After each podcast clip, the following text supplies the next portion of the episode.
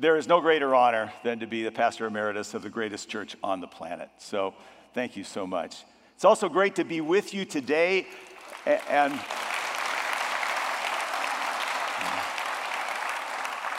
to be with you today in your exciting quest project of Through the Bible in 2022.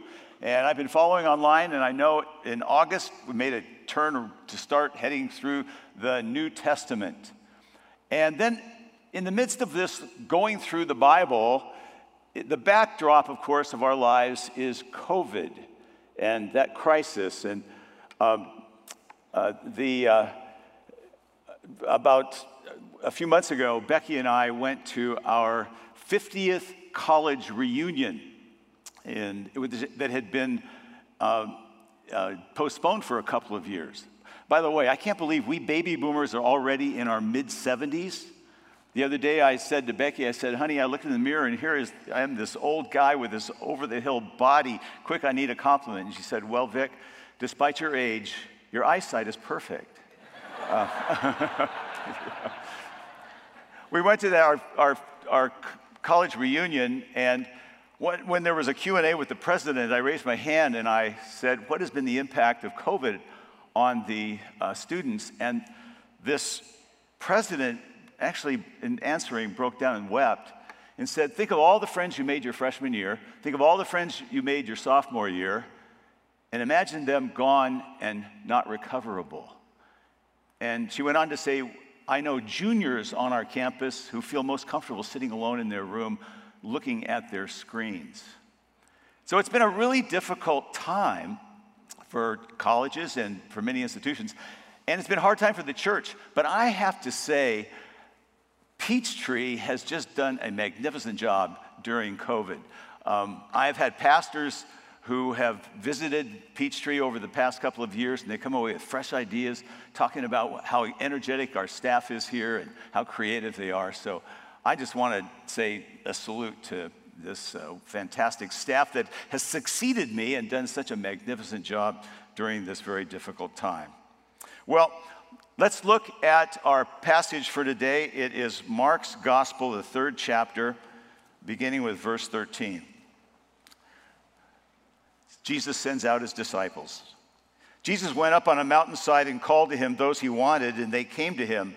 He appointed 12 that they might be with him, and that he might send them out to preach and to have authority to drive out demons.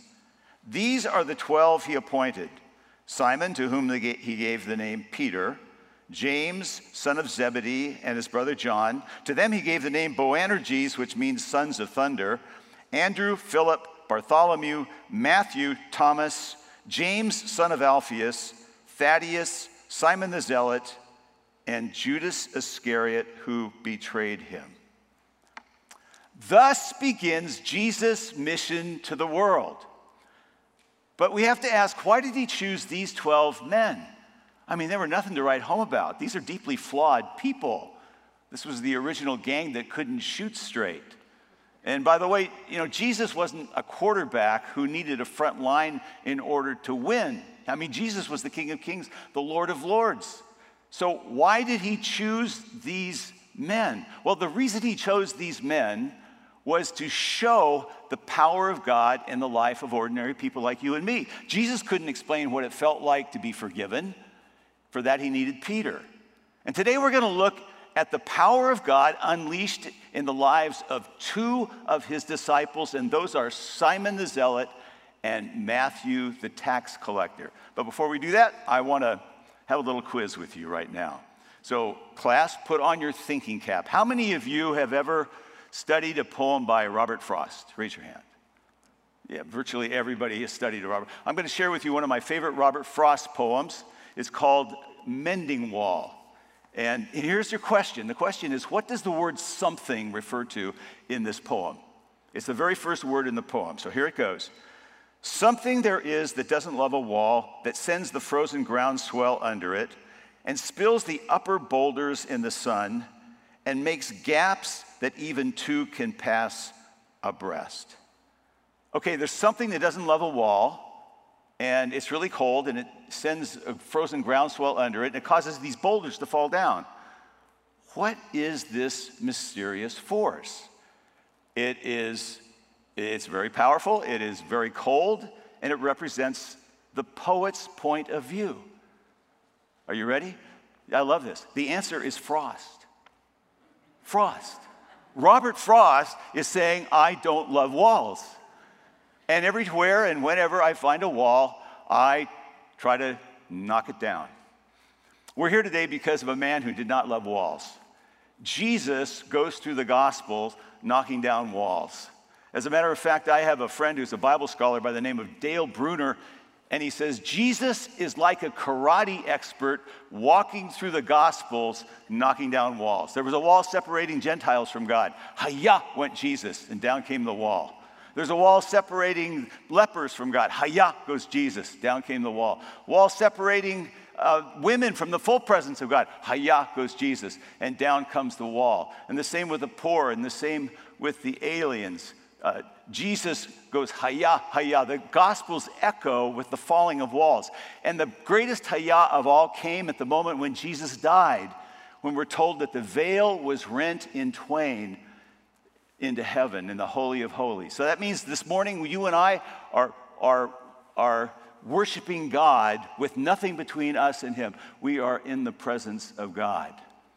But here's the thing, the same God who does not love walls between us and Him does not love the walls that we put up between ourselves and each other. And one of the amazing things we are going to see in this sermon this morning, and as we look at this, is the fact that there were two disciples who should have hated each other, but they came to love each other because they met in the presence of Jesus. And if these two men had met in any other setting other than the presence of Jesus, they probably would have hacked each other to pieces. Now, let's start with Matthew, the tax collector. Have you gotten your property tax bill yet this year? We have a ritual in our home. It comes and I go, what? You've got to be kidding. This is highway robbery. Well, back in Jesus' day, it really was robbery. The Romans were very ingenious. What the Romans would do is they would outsourced the collection of taxes to a member of the conquered people and then send Roman soldiers to accompany that person to fleece the population for everything that they could get, then send Rome their share, and that person got to pocket the rest. You can imagine how unpopular Matthew the tax collector would have been. I mean, imagine if during the Cold War the Russians had taken us over and there was somebody living in your neighborhood living in a Buckhead mansion with servants, and it was financed by collaborating with our oppressors. The words that they used for people like Matthew probably were ones that you can't use in church. And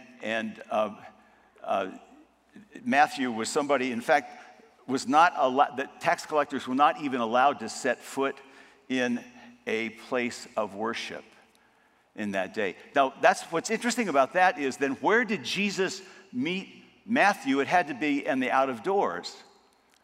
Well, what is Matthew's gospel most famous for? The Sermon on the what? The mountain, outdoors. And CPAs, what are they really good at? They're good at keeping records. And we have in Matthew's gospel a compilation of the sayings of Jesus for 3 consecutive chapters. So you could see, imagine in your mind's eye, you could see Matthew sitting at the edge of the crowd, and he's scribbling away on his yellow legal pad. But Matthew was, I mean, he was a bad guy. And he was an oppressor of his own people. And as we know from history, oppression brings up violence. And sure enough, there was a group of violent people who rose up in opposition to Matthew and his ilk, and they were the Zealots. The Zealots were like today's Al-Qaeda. They were urban terrorists who would joyously martyr themselves in order to take out people like Matthew. On the street, what the Zealots would do is they didn't use bombs like today, they would use blades. And the Zealot would have a blade, a big long blade wrapped in the folds of his robe, and he would come up behind an unsuspecting tax collector or Roman soldier and go, ah! And he would stab that person and be gone before the person even hit the ground. In fact, the zealots were so fanatical that they would do that to anyone who married outside the Jewish faith. And so you have these two really bad people. You have Matthew, who steps on people in order to achieve wealth, and you have Simon the Zealot, who murders people in the name of God. But what is amazing is these two men came to love each other in the presence of Jesus. They would eat together, they would pray together, they would minister together, probably fall asleep next to the campfire together. And when Jesus went up into heaven, there's no indication that their friendship diminished. In fact, their friendship may have even kicked into high gear, because these two now were going to have to become, for the church, the exhibit A of what the church was going to have to become if they were truly going to reach out to people of all walks of life and truly become one great big global family. Well, this may be hard for you to believe, but before Jesus, no one ever taught that you were supposed to love all people. You were always taught there were people you were supposed to hate. The Greeks were taught to hate the barbarians. The Jews were taught to hate the Samaritans and the Gentiles. The Romans despised and feared the people they had conquered. And now along comes this carpenter who says, you know, that tender compassion you have in your heart for this tiny slice of people that you call your own kind of people, he said, that's totally bogus unless you can expand it to include all people everywhere. The role model is God, who causes his son to shine on all people. The reason Christianity conquered the world, according to the British historian Paul Johnson, he said, it's because Jesus himself was so universal. People could not imagine a man who would say, I will draw all people to myself. God loves the world. He said, I will send my people to all people of all nations to teach them all that I have commanded you, to baptize them into all of God, Father, Son, and Holy Spirit, and lo, I am with you all the days. Something in Jesus did not love a wall, and so he took away the W and he said all. Now, here's what I'm leading to, and that is the question: how do we apply this truth about Jesus, this radical teaching, to our own world and our own lives here today? And I want to raise a very practical question with you, and something I wonder. Now, think about this. Did Simon and Matthew give up their politics when they became followers of Jesus? Did Simon now say, well, you know, I'm a follower of Jesus, and, you know, it doesn't really bother me that much that the Romans are persecuting my people now that I'm following Jesus. In fact, if you want to be a tax collector and that's your gig, hey, I'm really cool with that. You think Matthew Simon said that? I really doubt it.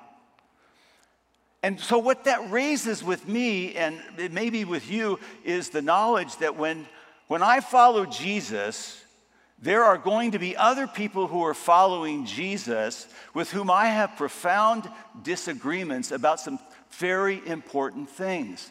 And right now, that issue is something that is threatening to tear us apart. I think you all realize that we are living in a time when people are expressing raw anger at each other at a level that many of us can't remember in our lifetime. It's being called the boiling over of America. You probably know somebody right now who doesn't go to their family reunions any longer because of the difference of their politics with their loved ones. You probably know someone who is no longer speaking to an old friend because of what that person posted on social media. I know of some small groups that have met in homes for years, and now they've gone poof because they can't get beyond their political rancor. There are people I know who go to political events, and then they come to church and say, you know what? The hard right or a hard left, that's what really the gospel is all about. I've had pastors say to me, you know, my people are being discipled many more hours a week by Fox News and CNN than they are from Jesus and his teachings. And all this is happening at a time when we're relating to each other primarily through little small screens. And you can see how this is diminishing the sense of community that we are living with in our society. But let me tell you something. I'm not discouraged, and I'll tell you why. I had a great mentor back when I was a young pastor, just after the Earth's crust cooled back then.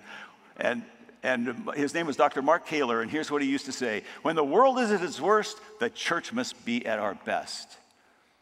And so today, I want to ask us, how can we be at our best as a church in the midst of all that I'm talking to you about? And what I want to give you is 4 hayas. I'm going to give you 4 hayas, ways to knock down walls and strategies to take with you to knock walls down in Atlanta, in our lives at this important time. The first haya, make unlikely friends. Be like Matthew and Simon. If you're a Simon, do you have any Matthews? If you're a Matthew, do you have any Simons? All your friends just clones of you? Sometimes I think the world is like a middle school lunchroom, you know, where everybody around every table looks, acts, and dresses and thinks exactly the same. Do you have any friends who are Muslim?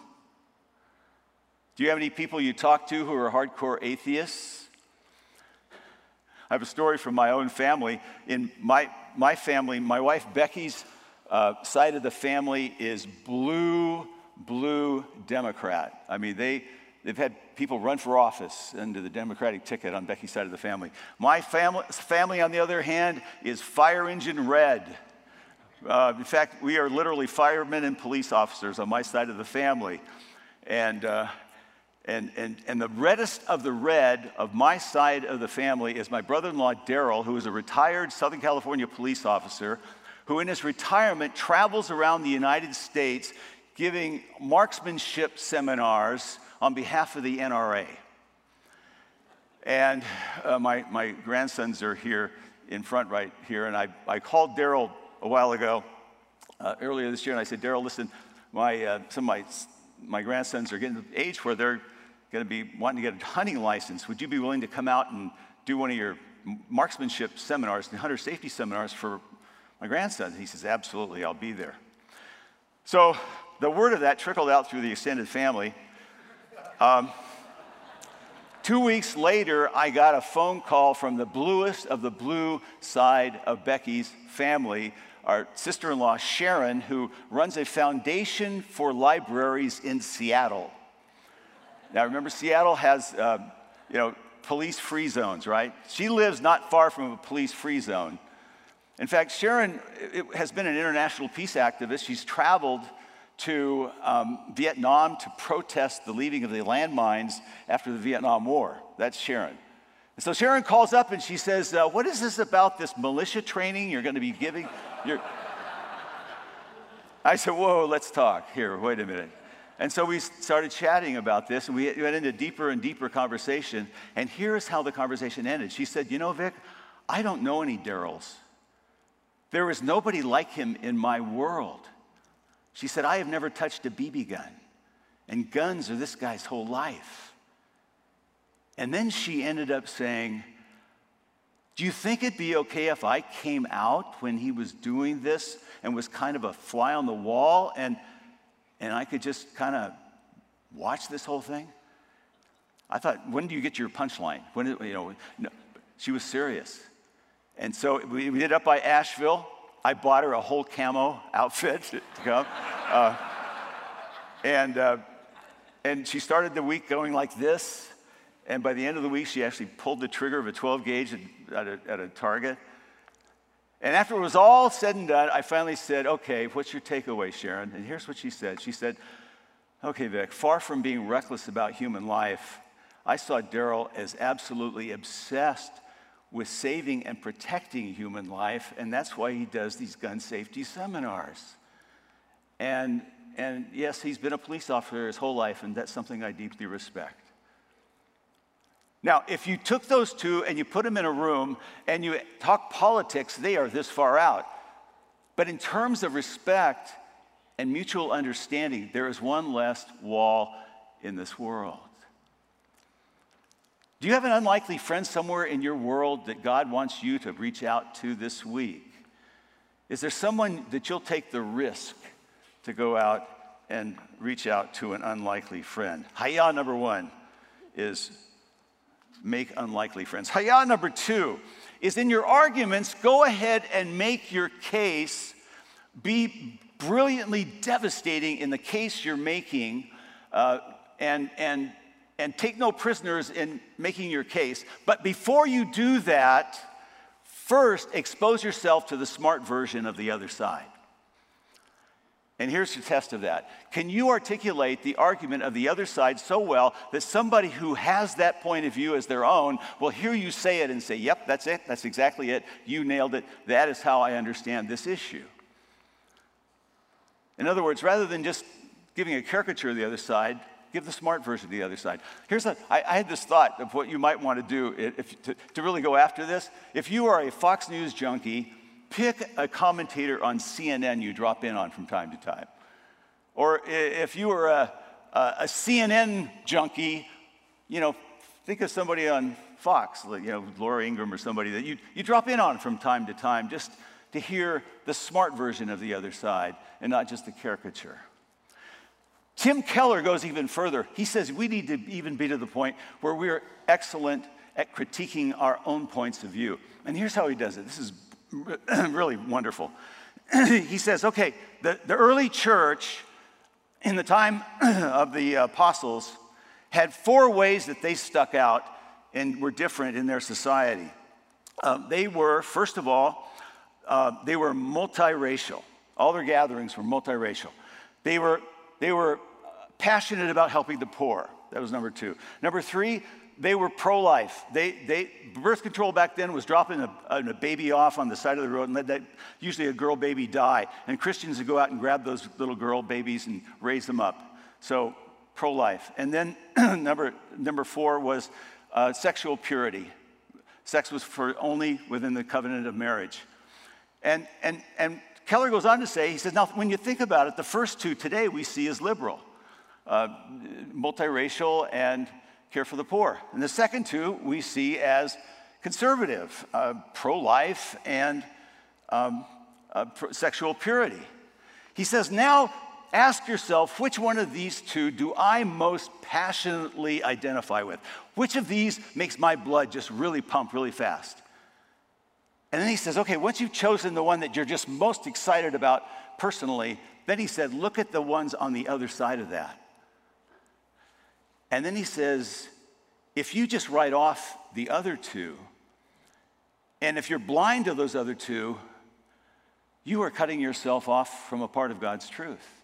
In other words, you're putting up a wall not just between you and other Christians, you are putting up a wall between yourself and God. So you need to go, hayah, to that pride and knock it down that allows you even to critique yourself. Okay, hayah number three is make Jesus, hayah, your one and only campfire. What do I mean by that? How did we get to the point where we look at the world through a lens of us and them? There's this theory that I've heard it's stated in different ways that says, well, what happened was when we were primitive humans out in the forest, we used to gather with tribes around campfires at night because alone was not an option. There were hyenas howling there in the dark. And so it would be me and my tribe around our campfire against the world, and especially against those scary other humans at other campfires. And so what this theory goes on to say is, well, then today we have sort of a genetic imprint from those old days of looking at the world through campfires. And so as we go through life, we are always looking at people as asking, is that a person from my campfire? We'll look at bumper stickers, we look at clothing, we look at color of skin sometimes. Recently, people would look at whether you're wearing a mask.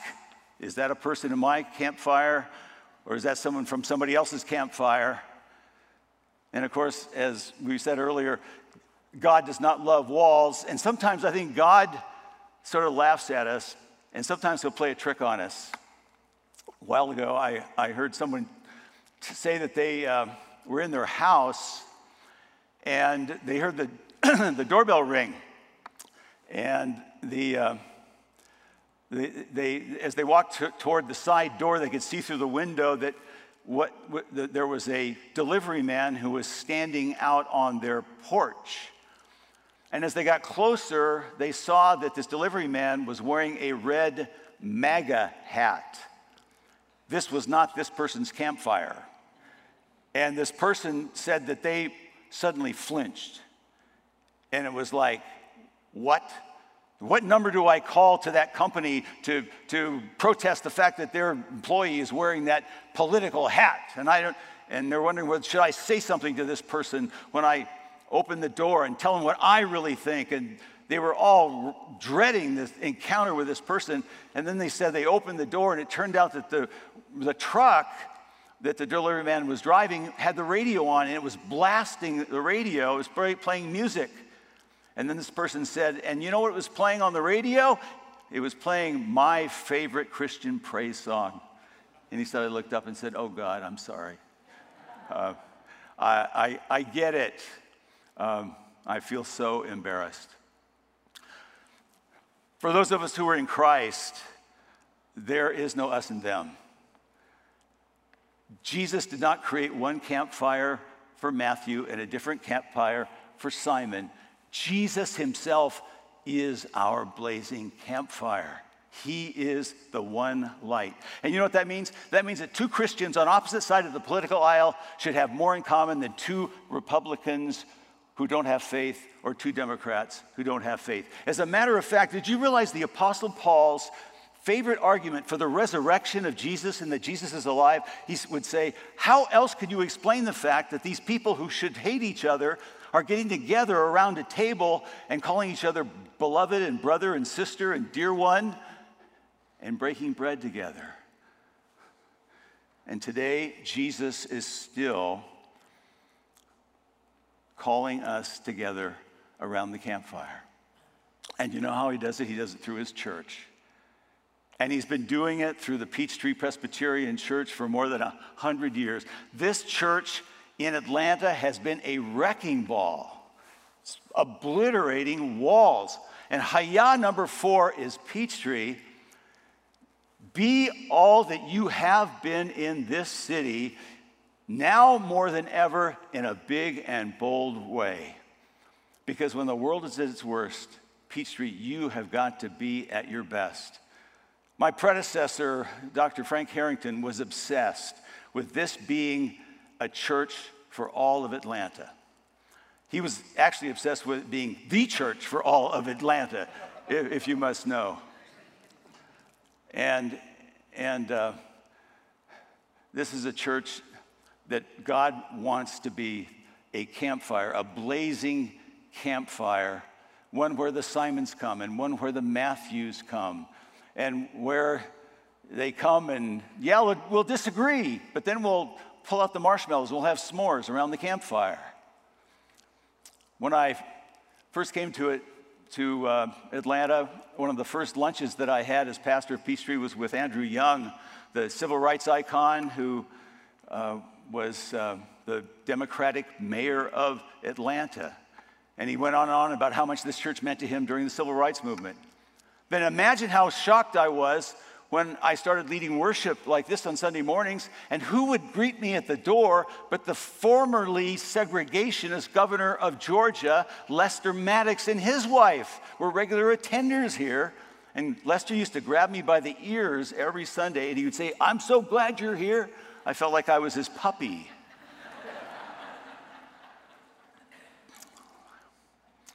Look around, and you're going to see some potential unlikely friends.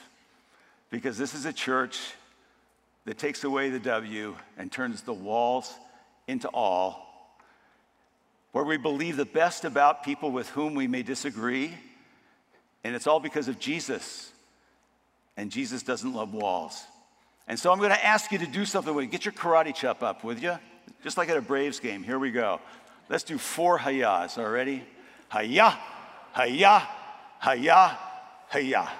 Join me in prayer. Father, make us to be spiritual black belts that break down barriers, to do so only, though, with graciousness and grace and love. Bring the healing touch of Jesus to broken places in families and friendships, within churches and communities, in our nation and our world. Let us love others as you have loved us. And may we behold in the face of our sisters and brothers the glory of God in the face of Jesus Christ. For in his name we pray. Amen.